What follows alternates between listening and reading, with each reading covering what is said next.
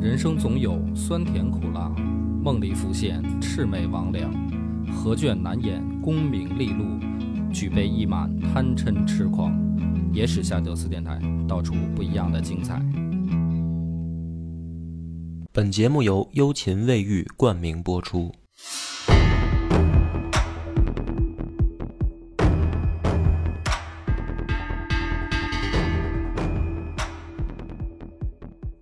大家好，欢迎收听《野史下酒》，我是主播恶霸波。董斌，这一期的故事呢，要开始真正的打仗了。嗯，战端一开啊，士兵从晋阳杀出来，先到了一个地方叫贾湖堡。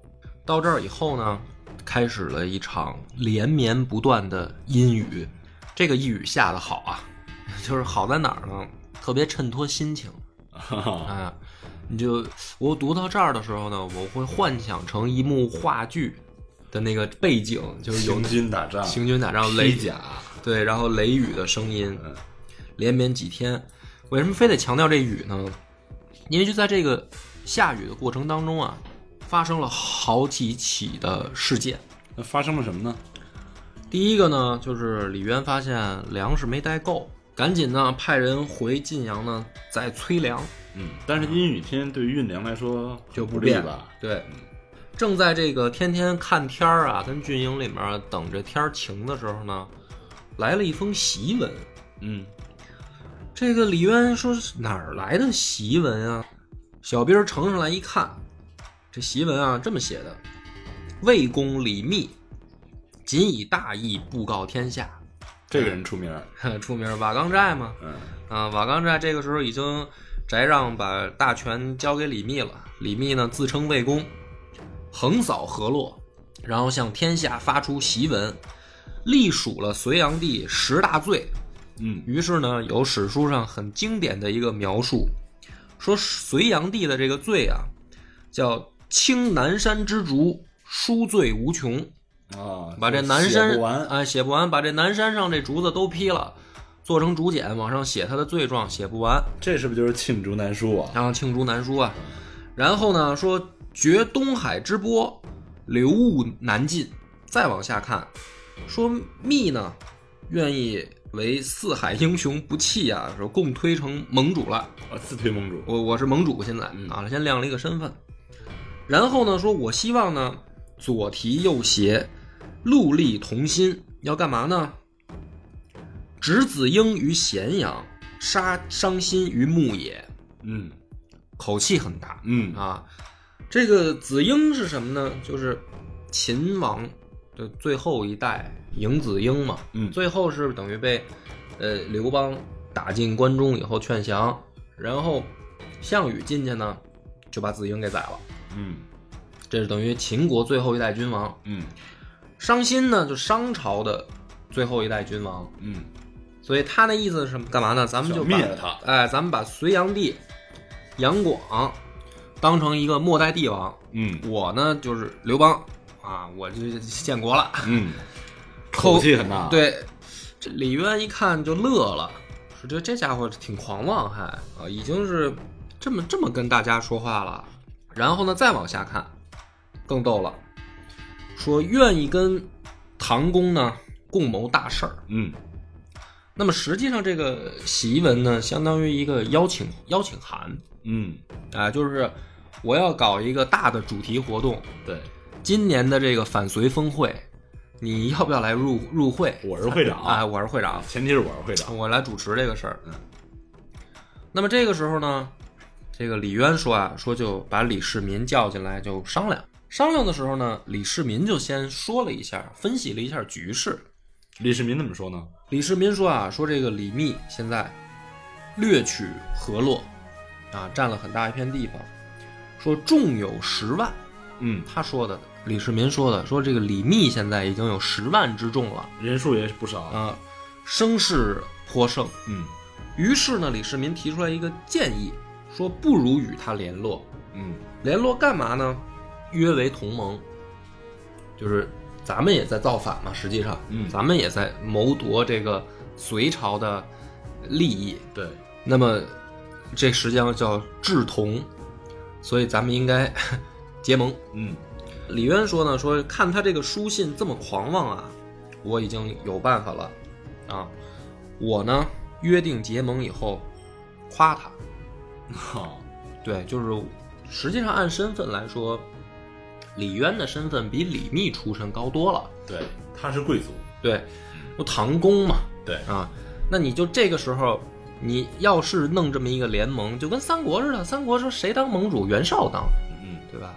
那也不是曹操当，对呃，论资排辈儿是我袁家当，那所以这个时候要搞个同盟，你要论资排辈儿的话，应该是我李渊当。李渊说不，我回书信夸他，让他当，哎，夸他的目的跟他结盟以后呢，让他帮我牵引隋朝的主要兵力，我好专心致志的把长安拿下，然后看他们在河洛地区鹬蚌相争。等我平定关中以后，我再坐收渔人之利。嗯，李密这个算盘打得很紧啊，李渊，李渊，啊，李渊，渊，啊李李渊这个这时候个嗯就算盘打得很紧，于是呢，给他就这么回了一封书信，呃，夸他说：“哎呀，这个你真牛逼啊，我愿意跟你一块儿干。”没过多久呢，李密就回书信了，说：“既然愿意干的话，咱们能不能面结盟约？嗯，就是你光书信不行，是吧？你得来一趟。”李渊呢，这时候就跟李世民说啊：“说我没有办法去，咱们这儿正准备出兵打仗，这个时候我跑到那儿跟他结盟，主将走了算怎么回事？对，，这肯定不行。于是呢，这个李渊就发挥了自己的文字技巧了，一段话呢很长，是吧？非得原文念出来，然后再解释呢也没什么意思。点他的这个里面的重点是，那李渊怎么说的呢？他说：“为帝啊，早应屠戮，以宁兆民。宗盟之长，属及建荣，复封于唐，斯荣足矣。”什么意思呢？就是你啊，牛逼，我呢没那么大志向，我愿意跟着你干。啊，这个反隋这件事儿太大了，我是没有这个能力的。那么，如果你成功了的话呢，我也不图别的，你还封我当堂公就行了。嗯，就是我还是原来这点地儿，表现出一种老婆孩子热炕头的架势，一种小地主的那种嗯，思思维状态，就给他了。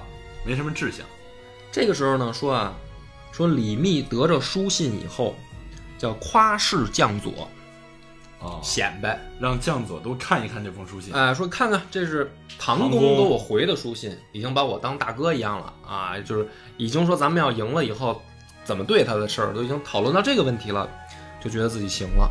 这怎么说呢？很可爱，对啊，啊实际上等于李渊就这样的话，就不用跟他面结盟约了，就不用去了。然后这个联盟呢，也看似就叫达成了，嗯但实际上是李渊压根儿也没想着去出兵河洛。嗯，你按理说什么呢？你比如说，咱们还是拿三国举例子，你群雄会盟，咱得咱得聚兵一处吧，对，然后咱往这个 是是这个虎牢关也好，还还是是洛，阳也好，还是洛阳，就是咱咱得往这儿一块儿来吧。嗯，那你这个会盟呢，你又不来啊？你说你这叫叫不叫参加呢？而李密认为他这是算参加了。那他冲我低头了，对，嗯，那么这个时候呢，这个是第一次转折。但是看来李渊啊，通过第一封书信就把李密摸得很准啊。他通过第一封书信，李渊说我来做盟主这个事儿，等于他这个抓住他这个李密想这个做点啊盟主，就让他就让他做，让他挣这个虚名儿。树反大正招风，反正我出兵我也不去，我就去打打长安去。第二个转折是什么呢？就这封书信走了以后，这不是算落听了吗？又来了一个报，说刘武周约同突厥兵，想要趁虚偷袭晋阳。这个时候呢，李渊就把这个裴寂这帮人叫来就商量了，说这怎么办？就是后方吃紧。哎，说晋阳呢是咱老家，就是现在的山西太原，这是这是咱大本营出兵的地方。前面呢，等于咱还没进这个关中地界，如果后方让人偷袭了，这咱咱没地儿回了。万一长安城固是咱拿不下来呢，这就很头疼了。嗯，于是商量完了以后呢，他们下定啊，明天回军，回晋阳。商量好了以后呢，这个时候李世民啊正在外面，就是巡逻呢，去外面勘察一下地形什么的。哎，为大军这个雨停了以后，看看咱们走哪条路，正勘察地形巡逻。回营以后呢，就听说明天就要撤了，看见有人已经开始收拾行李了，准备往回走。李世民大惊，说：“这怎么刚要出发，咱们就往回走啊？”于是呢，马上就跑过去问他爹，说：“怎么我看到有将士已经开始收拾行李了？你知不知道这个事儿？”于是李渊呢就跟他说：“说咱们老家可能会被偷袭。”这个时候呢，李世民就条理清楚的给他分析出来了五点。哦，李世民怎么说的呢？嗯，结论是什么呢？结论是说不应该撤，不应该回晋阳。那么五个依据是什么呢？首先，他说你不是担心粮食不够吗？那催粮的人不是回去还没回来吗？他说这个就是何属遍野，何患无粮？就就说白了，你可以取敌取食于敌嘛。你进了关中，你吃他的粮食不就完了吗？对吧？这第一点。第二点说，隋将宋老生一鼓可擒。那么这个就是说，敌将并不是很厉害，你不是面前站了一个说很有多强大的对手，什么名将什么的谈不上。嗯咱们到那儿就可以击败他的人，你为什么不干脆咱们往前走？嗯第三点呢是说，李密这个时候顾恋洛口，无暇远略，就这是一个机会，就跟我们干同样事儿的人，他的注意力现在还不在这儿，他在洛阳那边儿。那么你现在回去，你拿下晋阳，你再回来再打长安，你也需要时间。如果那个时候李密已经拿下洛阳了，搞定隋朝主力了，已经开始，如果他来跟我们争关中怎么办？嗯，吃了先机了。这是第三个问题。第四个问题是，刘武周外附突厥，看起来是放出消息了，实际上这两个人就是这两股势力也并不是一条心，他们之前也没有说很紧密合作过，嗯所以行动也不会很快。第五点是说，突厥与我心合，这不之前咱们上一集讲个买马卖马，对结结突厥的这个同盟，说这个跟我们也刚谈好买卖，所以突厥未必真的是真心实意的跟刘武周要干什么事儿。就说白了，咱们两个都是他盟友，嗯他这事儿能不能实行，突厥还不一定答应呢。所以呢，李世民说，有此五点，你看条理很清晰啊。嗯，我们应该什么？先入咸阳，号令天下，抢占先机。最后就是四个字，就叫兵贵神速嘛，嗯嗯就劝李渊。那么李渊呢，这时候就摇头，就说：“如果晋阳有失，那么我们就无家可归了。”说你也别劝了，我觉得呢，这个事儿还是要稳妥一点儿，嗯就不要冒险。嗯咱们回去先把晋阳守住。嗯这样是最保险的问题。于是呢，这个就让李世民先回去，也不听了，下定决定了。李世民一看这个情况呢，就去找李建成，找他找他哥。哥，嗯，他说：“哥，你知道咱爹要撤军这事儿吗？”李建成说：“我知道，啊，我也认为不应该撤军，但是呢，说看咱爹这意思啊，估计也是劝不动了。”嗯所以呢，不管李世民怎么说，李建成呢就支支吾吾的，就是那意思就是，老弟你找我我也没用，我也劝不动，我也劝不动咱爹嗯啊，就你也别跟别跟我说了，赶紧收拾行李，咱回晋阳。找李建成没用呢，李世民又去找裴寂，就是你能不能劝我爹？那裴寂呢？这事儿一开始就是他跟李渊商量的。嗯裴寂的意思就是咱该回去，所以你看，找了一圈人，找他哥啊，找这些什么旁边的幕僚，什么这些重臣啊，都是这意见，要么不管啊，要么就是说咱干脆回去。还是听听李渊的。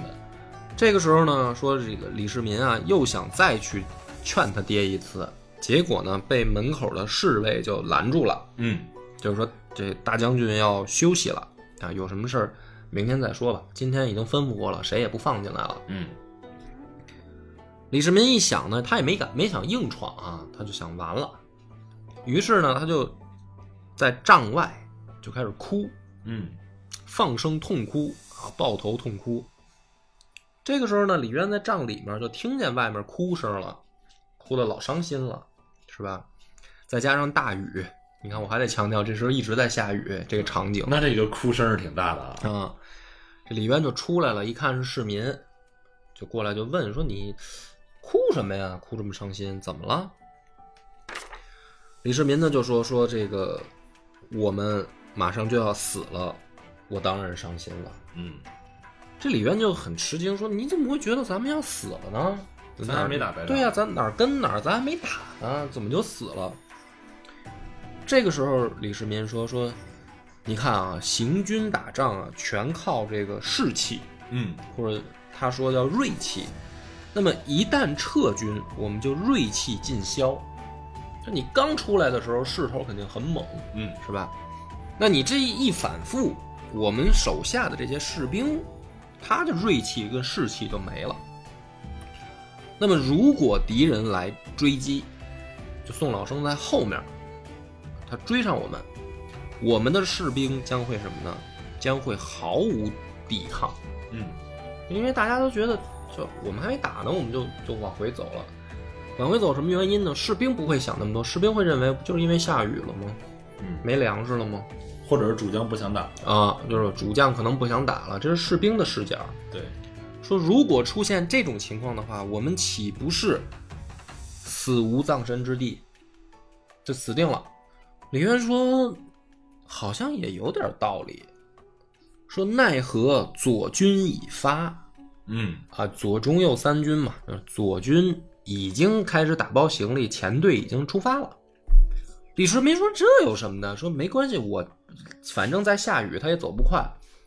说我骑轻轻骑追回来。嗯，”这个时候呢，李渊就说了四个字：“说那要这样的话呢，成败由汝，汝去追回便罢。行不行的这事儿，那你试试。你要追回来就追回来了，咱你要追不回来呢，那咱们就走。于是李世民赶紧把李建成叫出来，说：“哥，赶紧，咱们骑兵带人把左军追回来。”过了两天，云开雨收，天儿晴了。嗯，运粮官也到了。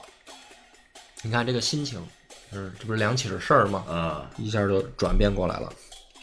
转变过来以后呢，全军啊，铺甲整卸，因为那个时候古代的这个铠甲有的是用这个绳子连的呀、什么的，这下雨一泡就就坏了，有的好多就先把这个兵器整备好，必去泥沼，径趋获邑。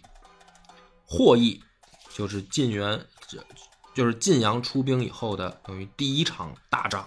嗯打这个霍邑，守将呢就是这宋老生。当时啊，说李世民和李建成两个人引兵做围城状，然后率士卒在城下辱骂嗯，挑衅，挑衅。那意思是什么呢？下城跟我打，哎，有种你出城，咱俩野战嗯，是吧？在城下打，不想攻城，攻城损伤大嘛。对，十倍为之对嘛你，是不是男人？是男人下来一决胜负。宋老生就受不了了，于是提兵三万开城出战。这个时候呢，说这个李渊就有主意了，说咱们呢让士卒吃顿饱的，嗯然后上战场跟他决战。李世民说：“你真逗，说这都出来了，已经吃什么饱的？打完再吃吧。”于是呢，说渊与建成，啊，李渊和李建成两个人列阵城东，李世民列阵城南。嗯，哎，两个方向上，这就很精彩了啊！战争呢分为差不多四个阶段，嗯，第一阶段说隋兵从东门杀出，直接顶着李渊的部队冲上去以后，把李渊的整个阵型往后冲了数里，嗯就是很能打。嗯李渊就是边打边退，边打边退，退了数里。这个时候呢，说宋老生又从南门带主力杀出，就刚才东门出去的还不是主不力，是主力，啊，主力又从南门杀出来以后，径趋向东城，和东门的这个军队形成夹击之势，嗯等于把李渊夹在中间打。这就是第一阶段。第二阶段是什么呢？说李世民啊在南园观战，一看说：“哎呦，我爹让人揍了。”于是呢，带着段志玄两个人从高地骑着这个骑兵啊，就冲下来冲击宋老生的背后。嗯然后呢，第三阶段就来了，很精彩，特别像武侠小说了。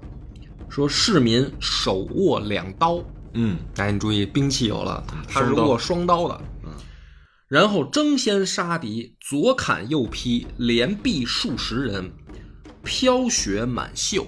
嗯，你想想那个场景，血染战袍啊，就是李世民举着两把大刀、大西瓜刀，骑着马从山坡上就冲下来，然后就开始砍人，砍的两个袖子都红了。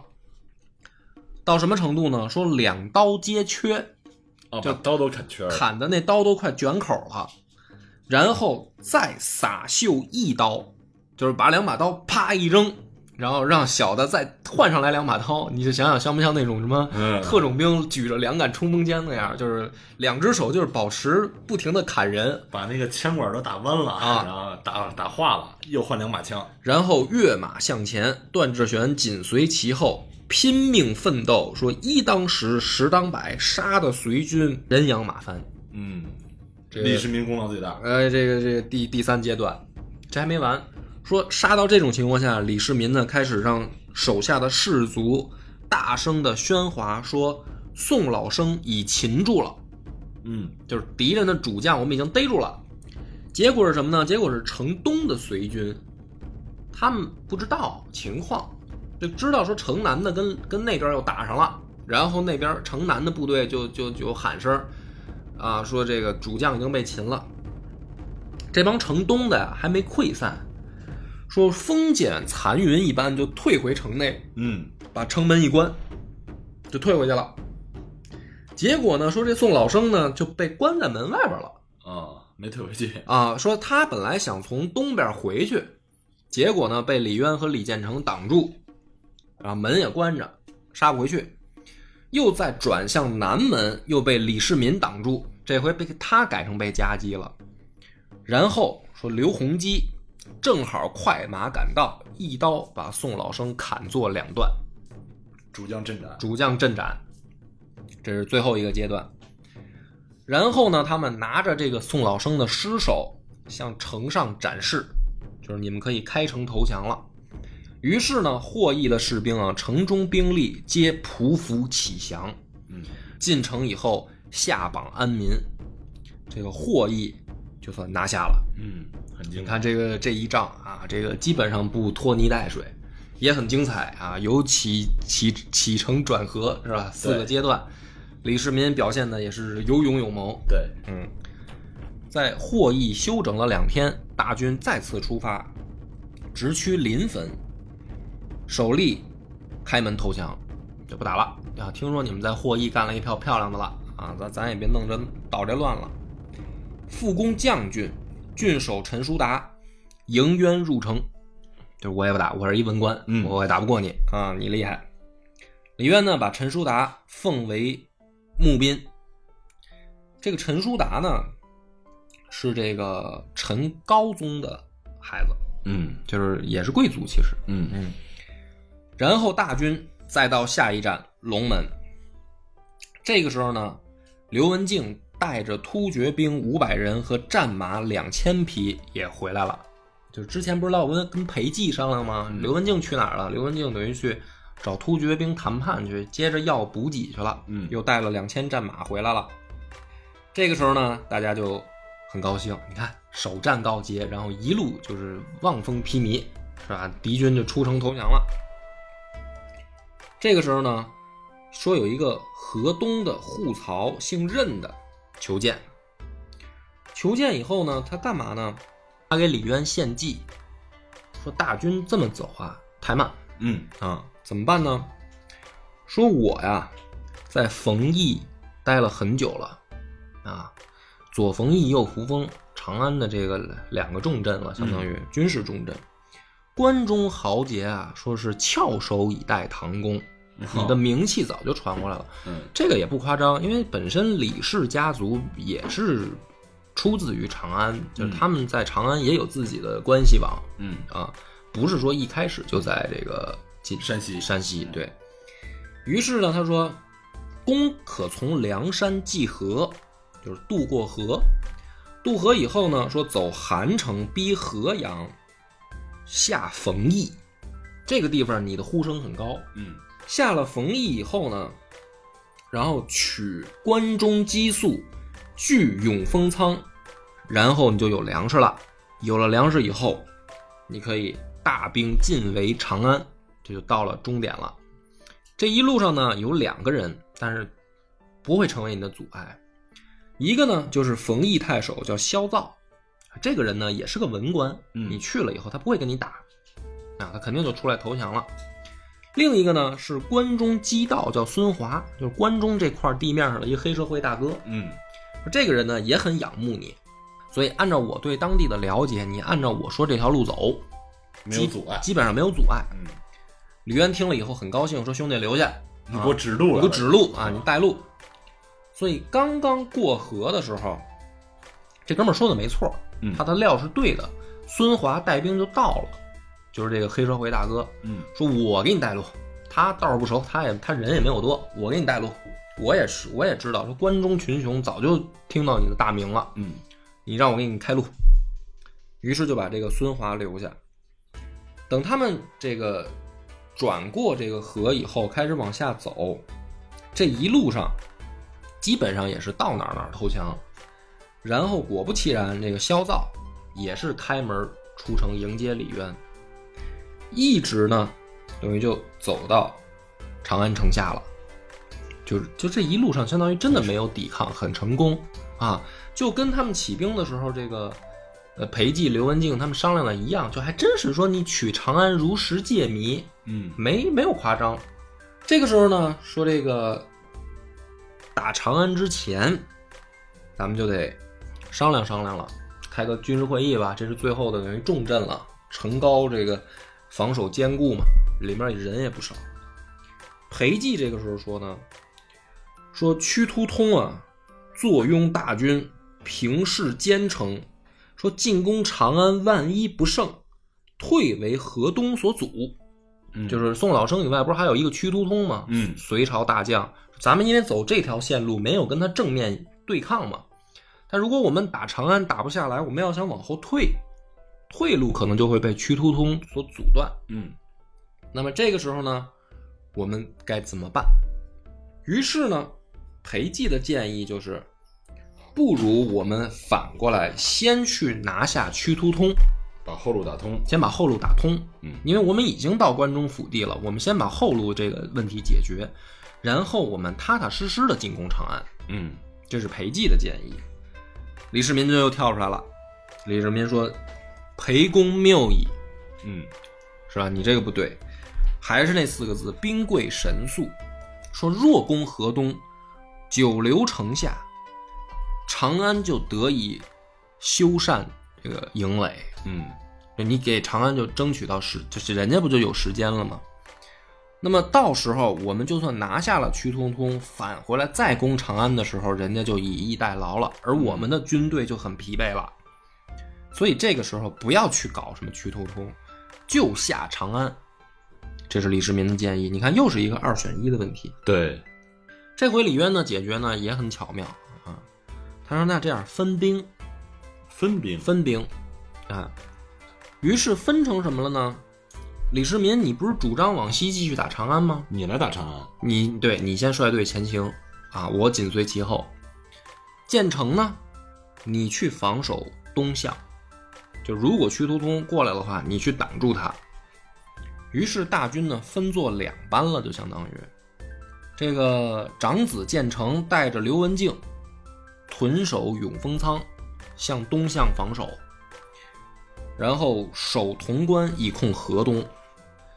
李世民呢带着刘弘基先巡视渭北，然后准备围攻长安，这就分兵了。这时候呢，又有好消息来啊，说胡县的有人派过来递消息了，呈上了文书。李渊看了以后，哈哈大笑，成的是什么呢？就把自己这个女婿找来了，说：“来来来，有你媳妇儿消息了，就是他我闺女，嗯你媳妇儿有消息了。”那为什么哈哈大笑呢？就之前咱们提过，说他那个闺女啊李氏，没有这个自己躲起来，就跟她老公分手以后，就回到湖县的这个别墅，尽散家资，然后聚敛图众，把湖县就给占了，嗯也造反了，等于比他们还在前面。湖县就在关中，嗯以内，等于他们在泾阳正商量出不出兵的时候，他这闺女就已经先造反了。然后呢，又把这个家奴马三宝去下，让这个家伙下去以后，把关中群盗集结起来，就是关中这些不正经的人，你们都过来，黑白两道儿，黑白两道啊，就聚在我手下。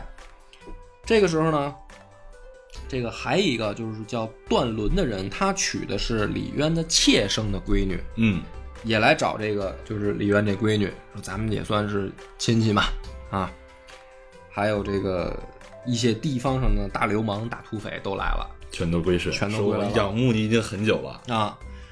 这个时候呢，这个消息是什么呢？说你这个闺女啊，听说我们大军也到关中了，正在带队来会师。她收了多少人呢？就她这个闺女，七万人。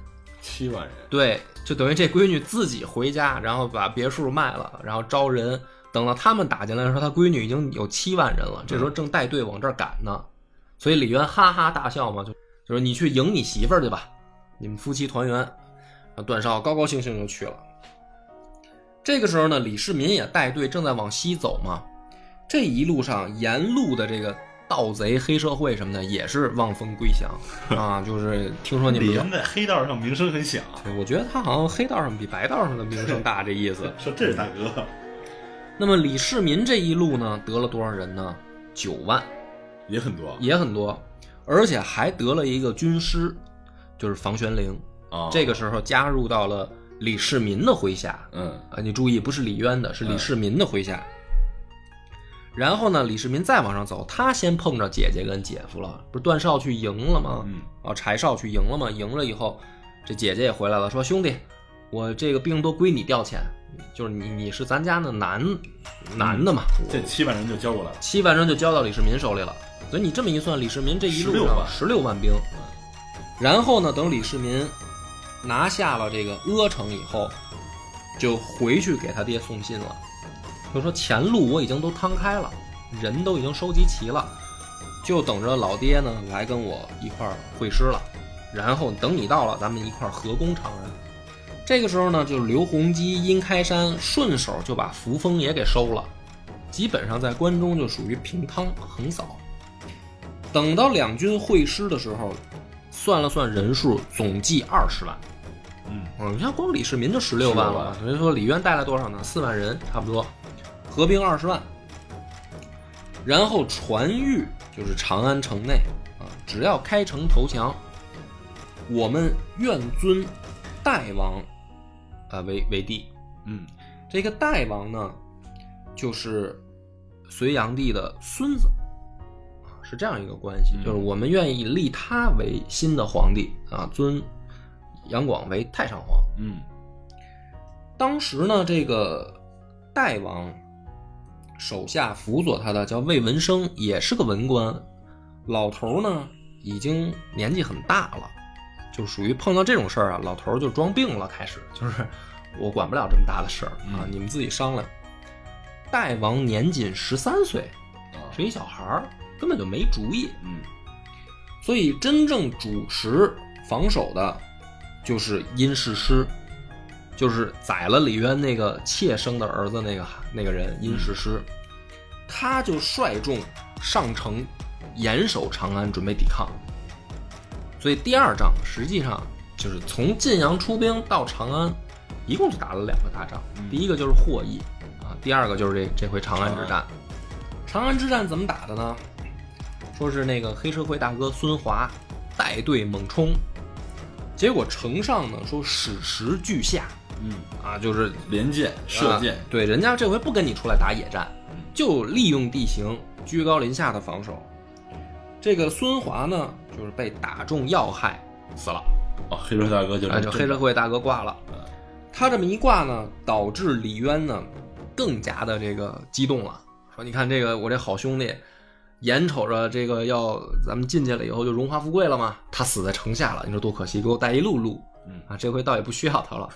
于是呢，下令三军疯狂猛攻，就是必须给孙华报仇。虽然这兄弟跟我认识时间不长，嗯，但是我很喜欢他啊。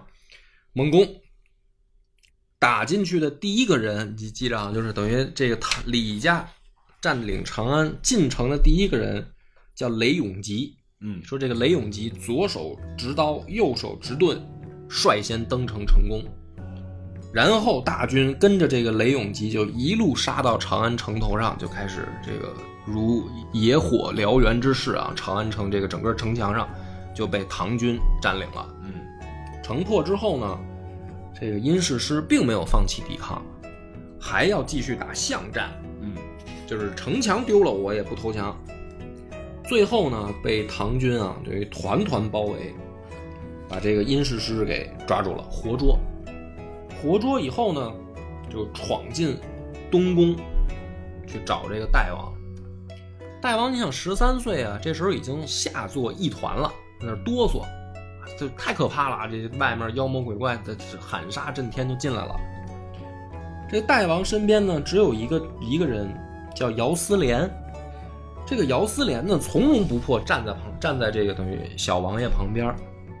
李渊这帮人已经很得意了，就是鼓噪入殿，嗯大声喧哗着啊哪儿呢？谁呀？出来什么的，就这么就进殿了。进殿以后呢，这个姚思廉就指着台下的人说：“说唐公举义兵到此，尔等何得无礼？就是你打出的旗号，不是要匡复隋朝天下，你不是要尊我们代王为王吗？为为帝吗？你进来的时候是这什么意思？你怎么像造反一样的？”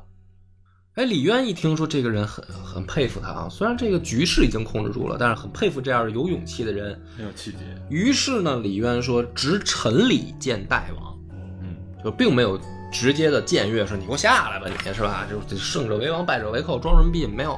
他说：“哎，臣李渊啊，带兵到此擒王，说请请，比如说请大王早登大宝什么嗯这一套。但实际上呢，进去以后就把大王迁到大兴殿去居住，李渊自己进长乐宫，实际上就是把这个大王就架空了。对这本来也是他的计划。对，啊，要不然他怎么长这么一个小孩呢？对，然后呢，与民约法十二条，十二条我就不细念了，其实跟刘刘邦那个约法三章是一个意思，就是啊，我来了啊，大家好，是吧？大家这个都给个面子，不要闹事儿嗯啊。把殷世师拉出来以后，当众枭首报仇啊！你把我儿子宰了，是吧？败军之将。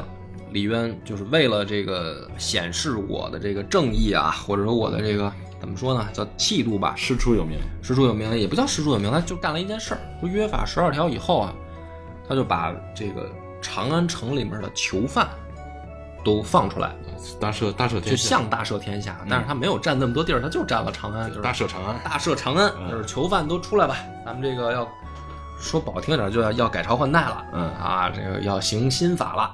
所以黑社会喜欢他，啊，所以说 是是这原因在这可儿能呢。就是大家不是，可能黑社会也有这要求。我加入的时候就是说，唐公我那个可你能帮把案底清了，对我那个小舅子可能跟里面蹲呢啊啊对啊，啊那个我加入的条件就是咱们打下长安，把他放出来。我刚才一直在想，为什么这一路黑社会全附庸他？嗯对是有条件的。有有条件可能，啊但是这个事儿特逗，就牵出了一个人物嗯啊，说这不是牢房都开了吗？犯人都放出来了吗？有一个人，就是等于手下递上消息来说，这个人好像不是犯人，嗯，他在牢里，那是谁呢？而且很奇怪。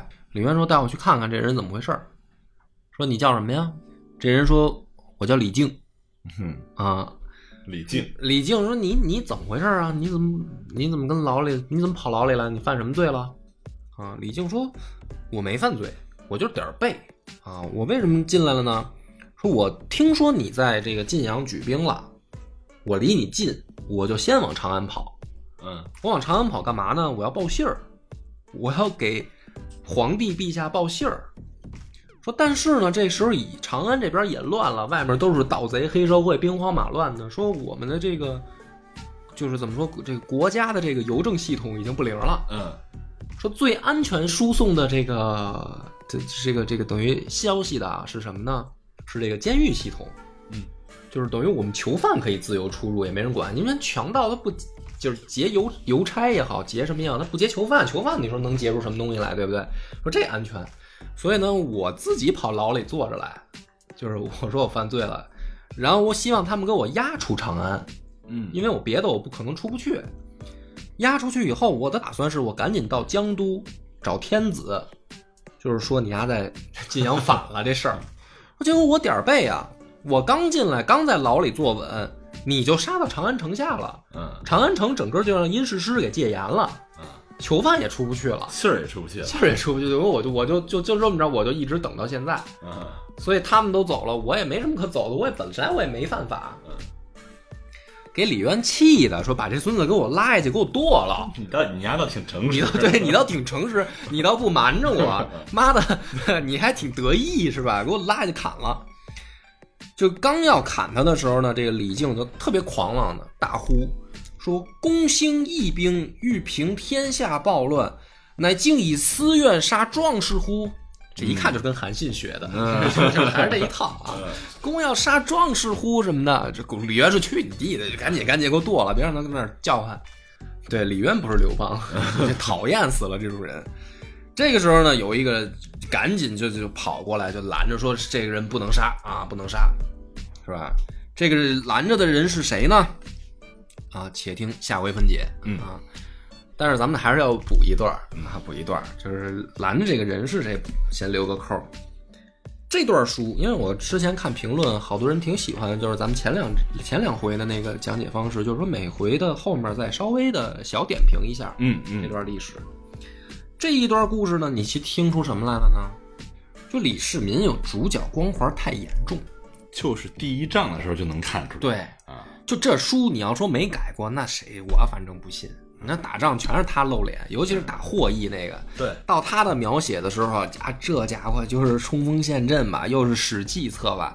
李渊跟他哥两个人被一个这个东门杀出来的随军偏师打的倒退几里的，就那个怂样啊。对然后靠李世民力挽狂澜救他吧，怎么着的？然后你看行军的时候下雨了，渊渊儿说回去，对然后市民在外面哭，对，然后这个到了到了进到长安城下的时候，说去都通怎么办？然后这连刘文静他们都裴寂他们都说，要不先去往东，是吧？李世民又跳出来说不行，就向西，直奔长安。太明显的主角光环了，这就属于嗯是吧？所以我觉得这个这一章的故事听起来也很简单，就讲的是李家出兵到长安的这个整个过程，但实际上呢，在整个过程里面，新旧唐书就是疯狂给李世民贴金，嗯，不过波儿，呃，我我刚才听这一段的时候啊，嗯我觉得一个是主角光环儿，二一个我在想，就是李世民啊，你看他一个一个行为啊，嗯，呃，跟他的性格我听起来啊，好像也不相悖。他的性格好像是那种比较激进，对，一直是坚决的往前走，就好像那种他不是保守型。做大事儿的人好像得有这种赌徒心态。对他不是保守型，嗯说我们回晋阳，嗯我们分兵，他不是，他好像就是坚定的认住一个目标，一直往前走。对，所以这个里边呢也突出出来什么呢？就是性格上的矛盾。嗯，他跟他爸爸跟他哥，从这儿开始你就可以读出来，就是从史你不说写的像小说嘛，嗯，是不是有性格上的矛盾？对就那两个人明显就是属于那种没有什么赌徒心理，他们就求个稳，对啊，能行就行，不能行呢也别别都 all in 了。嗯，李世民就不，李世民就是自就是推了这一把，对就玩就玩把大的。那结这果样推到长安的时候，发现加了十六万。哎，当时我对在算这个账啊，啊你看李渊的中军只有四万，对，那李世民肯定少于四万吧，就他跟他哥肯定都不会超二过万这、数，两万，咱就说两嗯万。对结果来了十六万，对。是吧？所以呢，就是说，一次一次，这是第一次证明，就一次一次后面证明，每一次李世民 all in 的时候都赢，嗯，所以一直到玄武门那一天，就他就给你一个错觉，就是为什么这么有能力的人不能当皇帝，对， 对吧？玄武门好像就这一路从他妈澳门赌到拉斯维加 斯，都是这全赢就是全赢，都是他嗯，这就应该是赌神啊！ 就是你怎么就就就就不行呢？对，对吧？所以他就是这就改改书改的太厉害了嗯，那么留下来的太明显，太明显。我们读的时候其实也可以分析的出来，这都对嗯不用什么去去考证了什么的。好吧，咱们就本期故事到此结束，感谢大家的收听。我们的微信公众号叫“柳南故事”，柳树的柳，南方的南。如果还没听够的朋友，欢迎您来订阅关注。